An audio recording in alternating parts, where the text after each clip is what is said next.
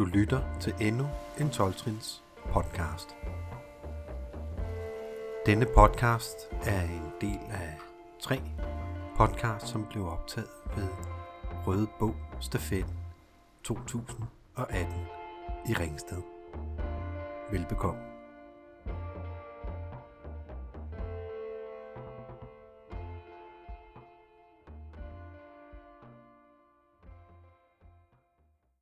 Jeg, vil, øh, jeg har fået lov at indlede om, øh, øh, få lov at indlede her i dag, og jeg har valgt at, at tale om medafhængighed. Og øh, der er et afsnit i øh, Røde Bog, der handler om det, og det, det, det læner sig op af tjeklisten, så jeg vil lige starte med at læse den op for jer. Tjeklisten. Kendetegn for et voksen barn. 1. Vi blev isoleret og bange for andre mennesker og autoritetsfigurer. 2. Vi blev bekræftelsesøgere og mistede derved vores egen identitet. 3. Vi blev bange for vrede mennesker og personlig kritik. 4. Vi blev enten alkoholikere, gifter os med dem, eller begge dele, eller finder en anden tvangspersonlighed, som for eksempel en arbejdsnarkoman, for at få opfyldt vores tydelige behov for at blive forladt. 5. Vi lever livet med et offers standpunkt og tiltrækker sig andre ofre i vores kærligheds- og venskabsforhold. 6. Vi har en overudviklet ansvarsfølelse, og det er lettere for os at bekymre os om andre end om os selv. Dette gør det muligt for os at undgå at se nærmere på vegne fejl med mere. 7. Vi får skyldfølelse, når vi står ved os selv, i stedet for at give efter for andre. 8. Vi bliver afhængige af spænding. 9. Vi forveksler kærlighed med medlidenhed og tilbøjelighed til at elske mennesker, som vi kan have ondt af eller redde. Og der skal gåsøjne på alle dem, kan jeg sige til jer. 10. Vi har lagt låg på følelserne fra vores traumatiske barndom og mistet evnen til at føle eller udtrykke vores følelser, fordi det gør for ondt. Parenthes benægtelse. 11. Vi dømmer os selv uden noget og har en meget lav selvværdsfølelse. 12. Vi er afhængige personligheder, som er redselslagene for at blive forladt. Vi vil gøre hvad som helst for at holde fast ved et forhold, så vi ikke kommer til at opleve de smertefulde forladthedsfølelser, vi fik af at leve sammen med syge mennesker, som aldrig var følelsesmæssigt til stede for os. Og 13. Alkoholisme er en familiesygdom. Vi blev paraalkoholikere, parentes medafhængige, og overtog sygdoms kendetegn, selvom vi ikke selv begyndte at drikke. Paraalkoholikere, altså 14 paraalkoholikere, parentes medafhængige, er reagerende i stedet for handlende. Så kommer afsnittet. Voksne børn, medafhængige. Disse 14 karaktertræk beskriver en personlighed, som ikke rigtig kan elske et andet menneske, og som ikke rigtig kan give en højere magt lov til at arbejde i sit liv. Som voksne børn har vi også, en meget, har vi også meget svært ved at tage imod kærlighed. Det er ikke beskæmmende udtalelser eller dommedagsprofetier. Som børn og teenager fik vi ikke vist et sandt eller troværdigt billede af kærligheden. Så hvordan skulle vi kunne vide, hvad kærlighed er, eller genkende kærlighed som voksne? Hvor forældre skældte os ud eller nedgjorde os for at være sårbare børn. I deres egen forvirring kaldte de det kærlighed. De videregav det, som var blevet gjort mod dem, i den tro, at de var omsorgsfulde forældre. Hvad mange voksne børn har beskrevet som kærlighed eller nærhed, før de kom til SA, var rent faktisk medafhængighed og streng kontrol. Voksen barnsyndromet har mange fællestræk med medafhængighedsdiagnosen. Der er mange definitioner på medafhængighed, men den generelle holdning er, at medafhængige mennesker er tilbøjelige til at fokusere på andre menneskers ønsker og behov i stedet for deres egne. På den måde kan den medafhængige eller det voksne barn undgå at mærke sine egne følelser af lavt selvværd. Det er det 6. af de 14 karaktertræk. En medafhængig fokuserer på andre og på andres problemer i en grad, så et medafhængiges eget liv ofte påvirkes negativt. Oven i den følelsesmæssige lidelse kan medafhængige, medafhængige døje med alvorlige og kroniske fysiske sygdomme. Sygdomme kan være maveproblemer, alvorlig hovedpine, søvnløshed, tarmsygdomme og hudlidelser foruden andre fysiske sygdomstilstande. I SA har vi indset, at vi på grund af vores dysfunktionelle opvækst ikke kunne have reageret på anden måde. Som børn fokuserede vi på den besynderlige eller ligegyldige karakter, hvor forældres adfærd havde. Vi troede fejlagtigt, at vi var årsagen til deres sindstemninger og holdninger, og vi kunne gøre noget for at forandre omstændighederne. Vi indså ikke, at vi var børn, og at voksne er ansvarlige for deres egne følelser og handlinger. Mange af os troede, at vi var skyld i vores forældres misbrug. Vi tog ansvaret for deres drikkeri eller stofmisbrug og tænkte, at vi kunne få dem til at stoppe, sætte farten ned og til sidst elske os. Som børn tog vi ansvaret for vores forældres vrede, raseri, skam eller ynkelighed. Vi var børn, men ubevidst tog vi ansvaret for vores forældres følelser og dårlige opførsel. Denne fejlagtige opfattelse, som blev skabt i vores barndom, er roden til vores medafhængige adfærd som voksne. Ved at leve sammen med en bebrejdende eller fordømmende forælder, udvikler vi et afhængigt falsk selv. Vores falske selv søger konstant kærlighed, anerkendelse og ros uden for os selv, mens vi inderst inde ikke tror, at vi fortjener det. Imens bliver det indre barn drevet indad i skjul. Det falske selv er det voksne barns personlighed, som den kommer til udtryk i tjeklistens 14 karaktertræk. Mange voksne børn går ind i deres voksne år med en overudviklet ansvarsfølelse, som de giver videre som kærlighed eller omsorg. Denne adfærd er en forklædning, der har til formål at opnå den kærlighed, vi aldrig fik som børn. For helbredelsen har mange voksne børn haft forhold, hvor de troede, de elskede et andet menneske. I virkeligheden havde de lokket eller manipuleret vedkommende for at få kærlighed. Denne adfærd skaber den respons, vi frygter mest, at vi bliver forladt. Ved at deltage i ASA-møder indser vi, at vi udviklede disse karakteristika for at kunne overleve i vores hjem.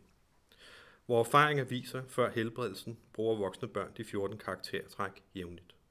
Vi kombinerer dem for at kunne imødekomme de krav, som livet stiller til os. For eksempel kan en person være bange for sin chef, træk 1, og gå i bekræftelsessøgende adfærd, træk 2, mens han accepterer et højt niveau af overgreb på et job, som han vil føle sig skyldig over at forlade, træk 7. I det han føler sig som et offer, træk 5, går han hjem til sin alkoholiske kone, træk 4, og undertrykker sine følelser, træk 10. Han påtager sig en overdreven mængde husarbejde for at være uansvarlig, træk 6, og han ønsker at forlade sin kone, som han har forvekslet kærlighed med medlidenhed. Og er bange for den forladthedsfølelse, der vil komme, hvis han går sin vej, træk 9 og 12. Og cyklusen gentages den næste dag, den næste uge og det næste år. Karaktertrækkene gives videre til børnene i hjemmet. Selvom disse karakteristika har invalideret vores følelsesmæssige og åndelige liv, må vi erkende, at de beskyttede os som børn. Som voksne holder vi fast i disse almindelige adfærdsmønstre. De er ikke nemme at give slip på, selvom de skaber den indre smerte isolation, som har drevet os til voksne børn af alkoholikere. Vi beder dig indtrængende om at være nænsom ved dig selv, når du begynder at behandle disse højst besværlige karaktertræk. Der findes en anden måde at leve på. Det øh, afsnit, det sjove er, at da jeg startede i ASA, der hørte jeg ofte folk snakke om medafhængighed, og jeg har også venner i AA og eller nogen.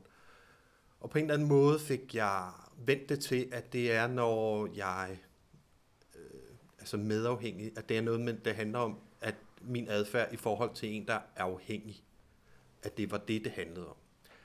Og det er det også, eller det var der, jeg fik det, det syn på mig selv og på mine omgivelser. Det var den måde, jeg udviklede det på. Men som voksen, så øh, har jeg udviklet en, medaf, eller udviklet en medafhængig adfærd, som sådan set gik igen på alt. Det var en helt grundlæggende syn på mig selv og på mine omgivelser, som sådan set øh, inficerede øh, alle aspekter af, af mit liv. Og øh, jeg kan den dag i dag snakke med min sponsor og sige, øh, jamen øh, en eller anden sagde, og så allerede der, så kan jeg godt høre, at han begynder at trække vejret tungt, ikke? fordi øh, det jeg er i gang med, det er at få lov til at stå ved mig selv nu. Det er det, jeg beder om lov til. Og det samme gør jeg også over for folk. Øh, og tidligere, der kunne jeg jeg har en perlerække af episoder, hvor jeg står og bebrejder et andet menneske et eller andet. Og det er, det, det er den adfærd, eller det er den, det er den valgmulighed, jeg har, når jeg ikke har den mulighed at sige, det har jeg ikke lyst til. Eller det er ikke mig. Øh, så er jeg nødt til at få dem til at synes, eller slippe mig fri for det her. Eller give mig lov til at gøre noget andet, end det de gerne vil. Og den svære vej ud af det har været, at det, der binder mig i det her, en ting er, at jeg ser, at hov, det dur ikke. Jeg har mit øh, sansapparat, det er fokuseret på mine omgivelser, og i, i kraft af det prøver jeg at finde ud af, hvordan skal jeg føle her? Hvordan skal jeg tænke her? Hvad skal jeg have lyst til her? At det er jo, at jeg skal den anden vej. Jeg skal ind og finde ud af, hvad føler jeg? Hvad tænker jeg? Hvad har jeg lyst til? Og der har været en kæmpe barriere inde i mig, som var en barriere af, af frygt. Altså frygt for at blive forladt. Frygt for, hvis jeg siger, det har jeg ikke lyst til, så var det det sidste skud, jeg havde i bøssen for at gøre noget med det her menneske i det her liv. Fordi en eller anden følelse af, at de så vil sige, jamen, så kan jeg ikke bruge dig til noget. Så derfor så øh, blev jeg ved med at prøve at navigere efter, hvordan kan vi... Jeg, jeg, opfald, jeg, jeg nød også før i tiden at, at lave vier med folk. Finde et vi. Ej, vi har det sådan her, eller ej, synes vi ikke, det er dejligt, og sådan. Det var bare øh, idel lykke for mig dengang. Og sådan har jeg det slet ikke i dag. Jeg, jeg får faktisk myrekryb, når folk de gerne vil lave vier med mig. Øh, for jeg, jeg, det, jeg vil slet ikke der tilbage. Øh, den anden ting, der holdt mig fast, det er skam. Og øh, skam er øh, på en eller anden måde installeret i mit grundprogram, dengang jeg var meget, meget lille, at øh, når, jeg, når jeg ville noget andet, eller hvis jeg fik nogle følelser, som var besværlige, altså jeg kunne blive ked af det, eller jeg kunne blive vred, eller et eller andet, så blev jeg sådan øh, skammet ud over, at jeg havde det, som jeg havde det, og oftest med en retorik, der hed noget om, at jeg var egoistisk, eller tænkte kun på mig selv, eller sådan noget. Og på den måde så lærte jeg mig selv, at hvis jeg skal, hvis jeg skal klare mig godt sammen med andre mennesker, så skal jeg helst ikke blive øh, vred eller ked af det. Det var det første. Det andet er, at jeg skal lige finde ud af, hvor de er henne, og så skal jeg få tilpasset, hvordan jeg har det med, hvordan de har det. Og det har jo gjort, at jeg har kunne være i nogle relationer med nogle mennesker i, i lang tid, hvor at jeg grundlæggende egentlig ikke brød mig særlig godt om dem. Øh, jeg oplevede for eksempel, øh, da jeg var yngre, hvis der var en eller anden kvinde, der synes, ej, jeg var da meget spændende, så, så enten så, så var jeg, så, så, så, så, så afviste jeg dem fuldstændig. Altså fordi jeg vidste med mig selv, og det var jeg ikke så bevidst om, men, men jeg vidste, hvis jeg åbnede bare lidt op, og de sagde, at man, de godt kunne lide mig, så vil min medafhængighed simpelthen troppe op med, så skal jeg kunne lide hende. Og så er jeg nødt til at finde ud af, hvordan filan jeg gør det. Og jeg har været i et langvarigt forhold, hvor det har været en daglig kamp for mig at finde ud af, at finde de følelser, der matchede at skulle være her, og matchede hende. Og jeg har jo også oplevet, at det, det, kan, det kan de jo godt mærke, øh, ens partner. Og så er jeg jo nogle gange blevet konfronteret med, elsker du mig virkelig, eller sådan noget. Og så, og så har mit øh, svar været, altså jeg har været ekstremt presset over det spørgsmål, det har jo været, ja, det gør jeg. Og sandheden er, at det er jo løgn, ikke? Og nogle gange har de også sagt, at de synes ikke, jeg gjorde nok for forholdet. Og det spørgsmål har jo også presset mig helt abnormt, fordi hvis der var nogen, der var på hårdt arbejde her, så var det fandme mig. Men jeg kan jo godt forstå spørgsmålet i dag, fordi sådan har det virkelig set ud. Og, og det arbejde, jeg lavede, det var, det var halsløs gerning. Men altså, min medafhængighed, det er ikke kun i parforhold. Det er i alle ting. Det er at gå på arbejde, har det været.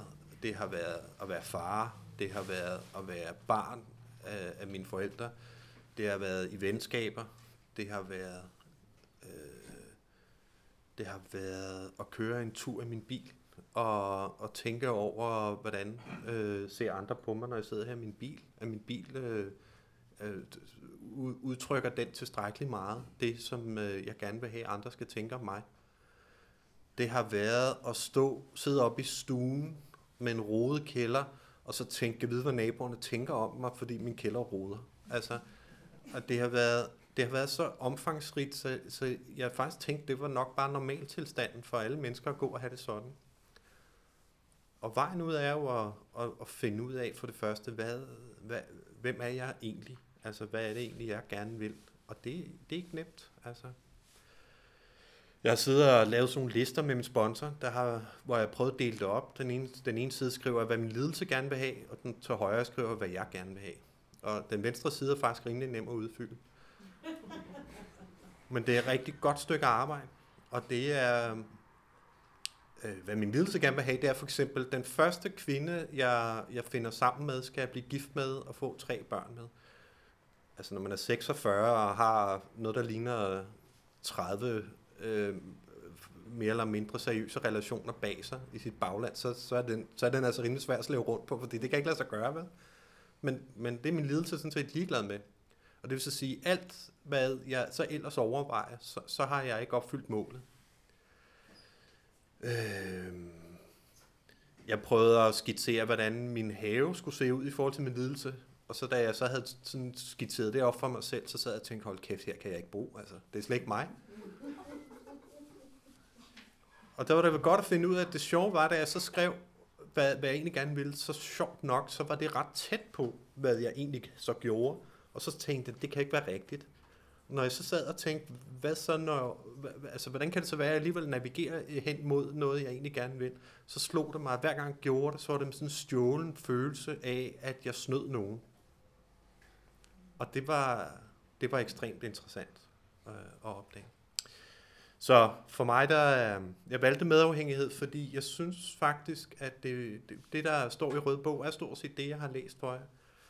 Øh, så er det sådan pletvist rundt omkring, men øh, jeg har faktisk, øh, da, da det gik op for mig, jeg har en sponsor, der også er Koda-sponsor, så derfor så det er Codependence Anonymous, så de laver ikke andet. Øh, det har hjulpet mig meget med at se det. Øh, da det slog mig, så tænkte jeg, gud, jeg ville ønske, at det, det fyldte mere i, i Røde Bog. Derfor så slog det mig, at derfor fik jeg den tanke, at det skulle være det, jeg bragte til bålet i dag. Nu tror jeg, jeg har snakket nok, så jeg vil sige øh, tak for mig. Tak, tak Hans Christian.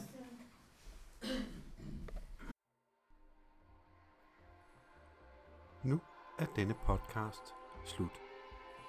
Husk, der er to podcast mere fra Rødbogstafetten 2018, og ellers har vi masser af andre podcast inde på siden her. Velbekomme.